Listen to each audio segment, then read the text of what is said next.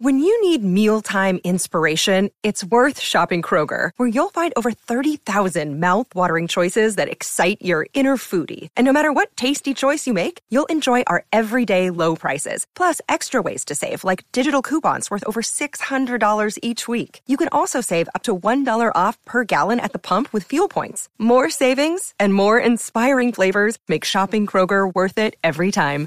Kroger, fresh for everyone. Fuel restrictions apply.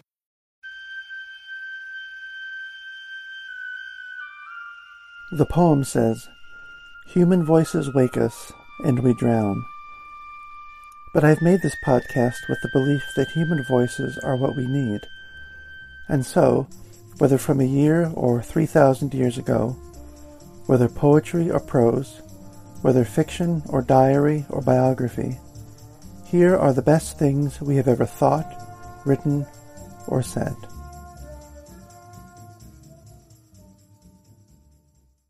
So in Mesopotamia, you've got Enkidu. In the Hebrew Bible, you have Samson. Uh, for the Greeks, you have uh, Hercules.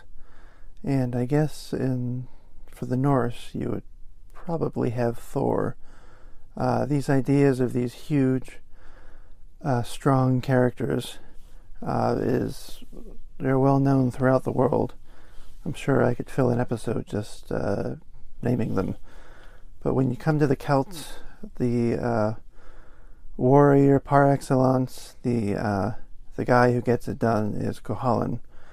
And I wanted to get back to the Celtic myths here and hopefully try to do at least one of these a week.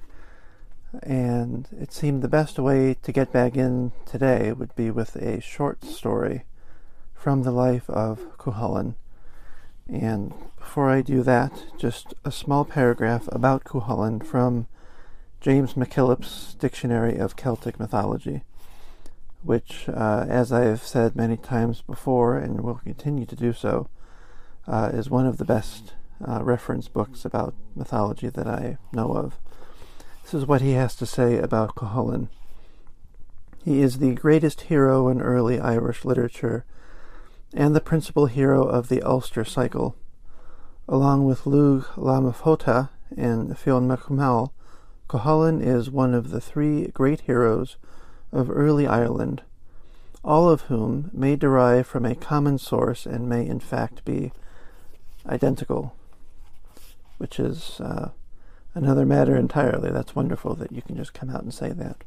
All of whom may derive from a common source and may in fact be identical. In the same way, I imagine that that they say that uh, um, Gilgamesh and Enkidu are possible early models for uh, Achilles and Patroclus in the Iliad. Uh, is the child of divine and human parents. Uh, he was first known by the name Setanta, Setanta, and did not win the name by which we know him until he had performed heroic feats at the age of seven. Learned 19th century commentators routinely compared him to Hercules and to Siegfried for his feats of valor and supremacy over all contenders. Surviving stories about him are extensive, and he is the principal figure in the Bó Cúailnge, the Irish epic.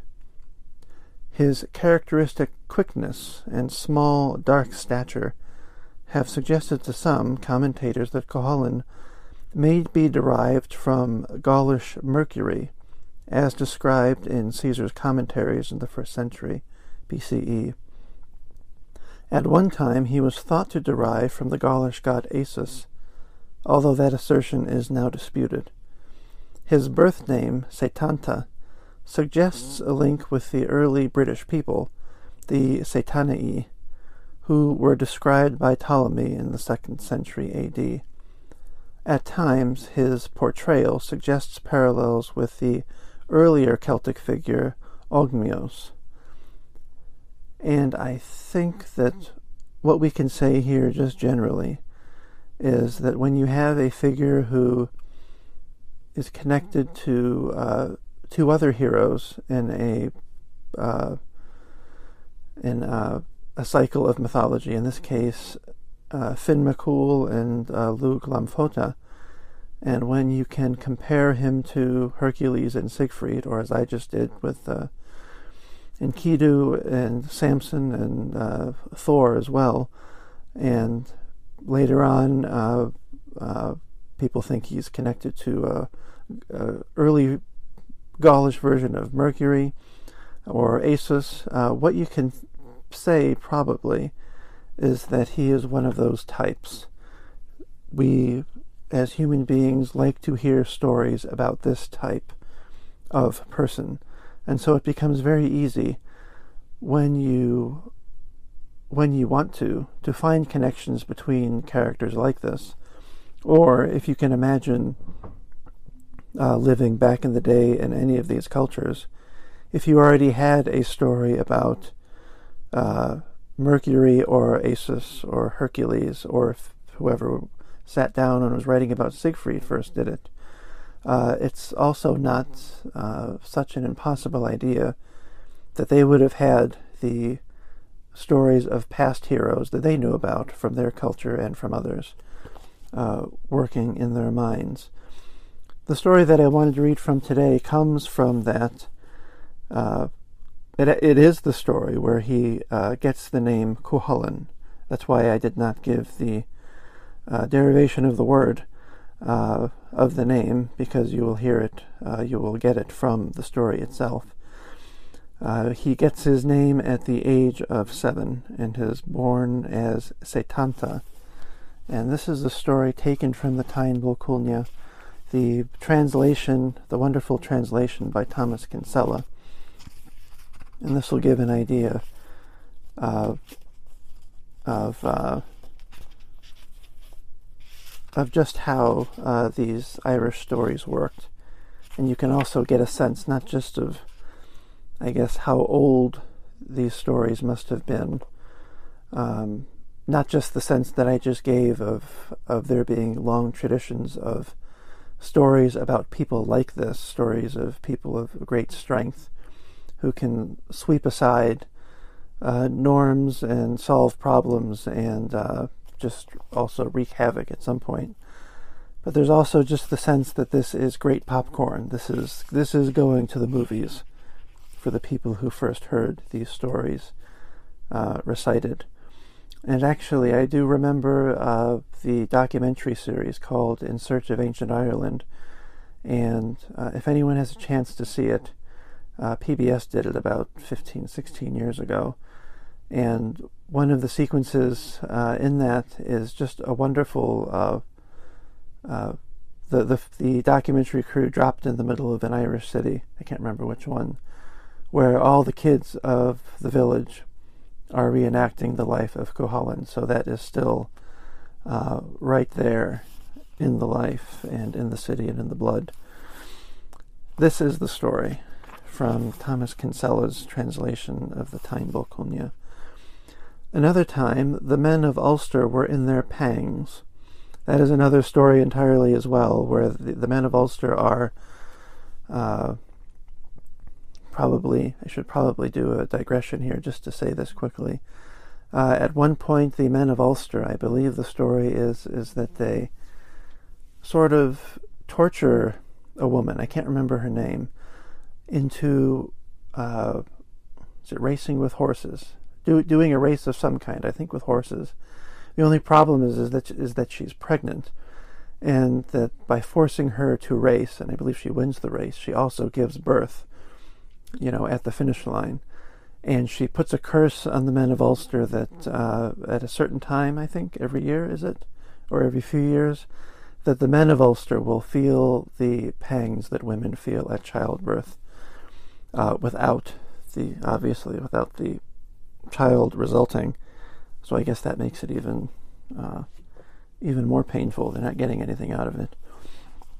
Another time, the men of Ulster were, th- were in their pangs this affliction, Fergus said, never came to our women or our youths, or anyone not from Ulster, and therefore not to Cuchulainn or to his father. None dared shed the blood of Ulstermen in this state. If they did, the pangs themselves would fall on them, or else decay or a short life. So that tells you how the men of Ulster survived when these pangs were going on. Uh, uh, Fergus continues speaking. Twenty-seven marauders came from the islands of Fyke. They broke into the rear enclosure as we lay in our pangs. The women there started screaming. The boy troop heard their scream from the field of play and ran toward them. But when they saw those dark men, the boy troop took flight. All but Cuchulainn, that is. He attacked them with throwing stones and his hurling stick, and killed nine of them, though they left him with fifty wounds. Then the remainder made off. What wonder that the man who did these deeds, before he was five years old, should cut off the heads of those four. Indeed, we know the boy, Conall Cernach said, and I not the least. I fostered him. It wasn't long after that, after what Fergus has told, that Cuchulainn did another deed. And here, just within the story itself, is wonderful. Uh, you have Conall and Fergus sitting around trading stories about Cuchulainn in a way that probably the people who performed these stories were doing the same thing. He says, uh, now Conall Cernach is telling the story. It happened that Culann the smith was getting ready to entertain Conchobar. He asked him not to bring too great a company, for he had no land or property to provide the feast, only what he earned by his tongs and his two hands. So Conchobar set out with only fifty chariotfuls, only fifty chariotfuls, of the highest and mightiest of his champions to accompany him. First he visited the playing field. It was his habit always, going and coming, to greet the boys and have their blessing. So it was that he saw Cuchulainn playing ball against three times fifty boys and beating them. Three times fifty in these stories is sort of like encountering the uh, the number 40, 40 years, 40 days, 40 this and that uh, in the Bible. Three times 50.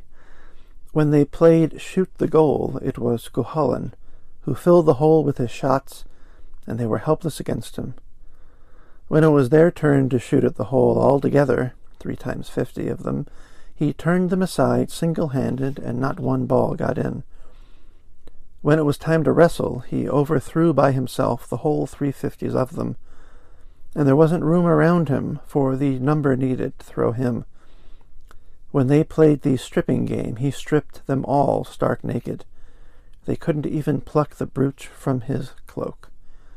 And here we have to imagine, I guess, something like uh, um, an Iron Age or a Dark Age version. I guess uh, the most familiar image now would be of Hogwarts, uh, where you have the idea uh, in Irish society at this time, and it's all through the stories of of children being uh, boys, of boys being fostered off to uh, other men who will train them, usually uh, to be soldiers. And you have the idea of all these boys being together, and Cuchulainn is the uh, is the best of them by far. Um, and all of these games, and of course, uh, the scene didn't start with games. It started with uh, an invasion. I almost think of the, the Vikings invading the coast of Ireland and England at the time. I wonder if that might be where some of that imagery comes from. And even then, uh, Cuchulainn beats them off. So after these games, Conchobar was amazed at this. He asked, would there be the same difference in their deeds when they came to manhood? And they all said that there would. Conchobar said to Cuchulainn, Come with me. You will be a guest at this feast we are going to. I haven't had my fill of play yet, friend Conchobar, the boy said, the boy who was seven years old. I will follow after you. Later, when they had all arrived at the feast, Culann said to Conchobar, Is there anybody still to come after you? No, Conchobar said, forgetting the arrangement that his foster son was to follow him. I have a savage hound, Culann said. Three chains are needed to hold him, with three men on each chain. Let him loose, he ordered, to guard our cattle and other stock. Shut the gate of the enclosure. Soon, though, the boy arrived, and the hound started out for him. But Cuchulainn still attended to his game. He tossed his ball up and threw his hurling stick after it and struck it. The length of his stroke never varied. Then he would cast his javelin after both and catch it before it fell. His game never faltered, though the hound was tearing toward him. Conchobar and his people were in such anguish at this that they couldn't stir. You can just see from this paragraph how cinematic it is and what uh, what possibilities a, a, storyteller could make of just this paragraph. Let's read that again. Um, by the way, this is a funny story. I, have often heard heard it said that uh, that when Neil Neil Diamond is in concert, if he uh, a friend of mine told me a long time ago that if he played one of his famous songs and uh, and all of a sudden the, you know the song comes to an end and he says uh, he liked the way they played it. And he would be so enthused that he would just say let's play that again. So i think i'm going to start doing that whenever i can here. And this is a good chance to see how these storytellers would work. Uh, you have the idea of the boy coming down the road still playing his game. Soon the boy arrived, and the hound started out for him, but Cuchulainn still attended to his game. He tossed his ball up and threw his hurling stick after it and struck it. The length of his stroke never varied. Then he would cast his javelin after both and catch it before it fell. His game never faltered, though the hound was tearing towards him. And all of a sudden you pull back and you see Conchobar and his people, who were watching the whole thing, were in such anguish at this that they could not stir. They were sure they couldn't reach him alive, even if the enclosure gate was open. The hound sprang. Cuchulainn tossed the ball aside, and the stick with it, and tackled the hound with his two hands. He clutched the hound's throat apple in one hand, and grasped its back with the other. He smashed it against the nearest pillar, and its limbs leapt from its sockets. According to another version, he threw his ball into its mouth, and so tore out its entrails. Then the Ulstermen rose up to meet him, some of them over the rampart, others through the gate of the enclosure. They carried him to Conchobar's bosom. They gave a great cry of triumph that the son of the king's sister had escaped death. Cuchulainn stood in his house, the smith Cuchulainn, you are welcome, boy, for your mother's heart's sake. But for my own, I did badly to give this feast. My life is a waste, and my household like a desert, with the loss of my hound. He guarded my life and my honor, he said. A valued servant, my hound, and he was also guarding his cattle, as you remember. Uh, a valued servant, my hound, taken from me. He was, yeah, here we go. He was shield and shelter for our goods and herds. He guarded all of our beasts at home or out in the fields. And you can guess that none of that, uh, or all, I mean, all of that speech is in deadly earnest, basically having taken away uh, someone's security. But Cuchulainn says this that doesn't matter. I'll rear you a pup. excuse me. I'll rear you a pup from the same pack. Until that hound grows up to do his work, I will be your hound, and guard yourself and your beasts, and I will guard all, all of the Muirthemne plain. No herd or flock will leave my care unknown to me. Cuchulainn shall be your name, Cathbad said, the Hound of Culann. I like that for a name, Cuchulainn said. And Conall Cernach finishes the story by saying, what a wonder that the man who did this at the end of his sixth year should do a great deed at the present time when he is full seventeen. And when he is full seventeen, that is when the Táin Bó is taking place, and that is uh, a whole other episode. I'll probably read a few episodes from that uh, in the next few weeks or so. Um, but there's so much there.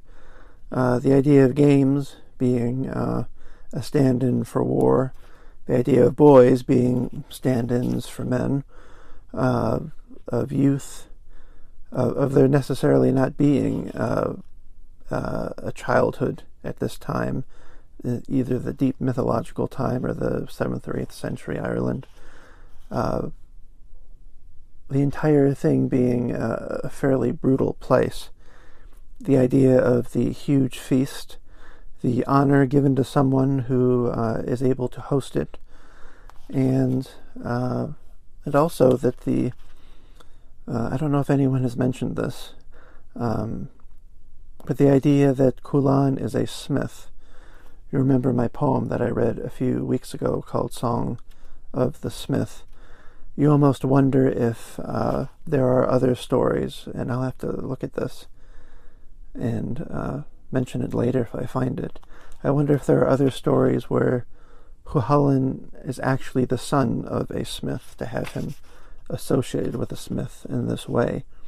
And also just the idea of associating um, associating human strength and human uh, physical achievement with that of animals. Cuchulainn says, I will be your hound. It is not the sense at all that there is in Gilgamesh or in the, uh, I guess, in the, in the biblical tradition, where you would uh, denigrate a human being who that you would compare that you would compare someone to an animal if you wanted to insult them, or or the uh, the image of uh, Enkidu being some sort of a wild man because he is living in nature. There seems to be the idea here that Cuchulainn is uh, a bit of everything, and that it is necessary in order to be this this hero at this time uh, to have something like animal traits. And really, there's also the final one I can think of is uh, how many times do we see it in stories? I'm thinking now uh, because uh, the cycle of Torah readings is inching back towards uh, the book of Genesis at the end of September or early October. So I'm thinking of all of the name changes that occur in the book of Genesis and what that means that you you almost become a new person when you are given a name. You either become a new person or you are uh, ratified, you are certified. Um, you are uh, given your certificate, as it were, when you are given a new name, to go on and uh, become the person that you were uh, fated to be. So, uh, with that, I do hope to get back into these myths uh, every week or so, and this was a fun one to get back into it all with.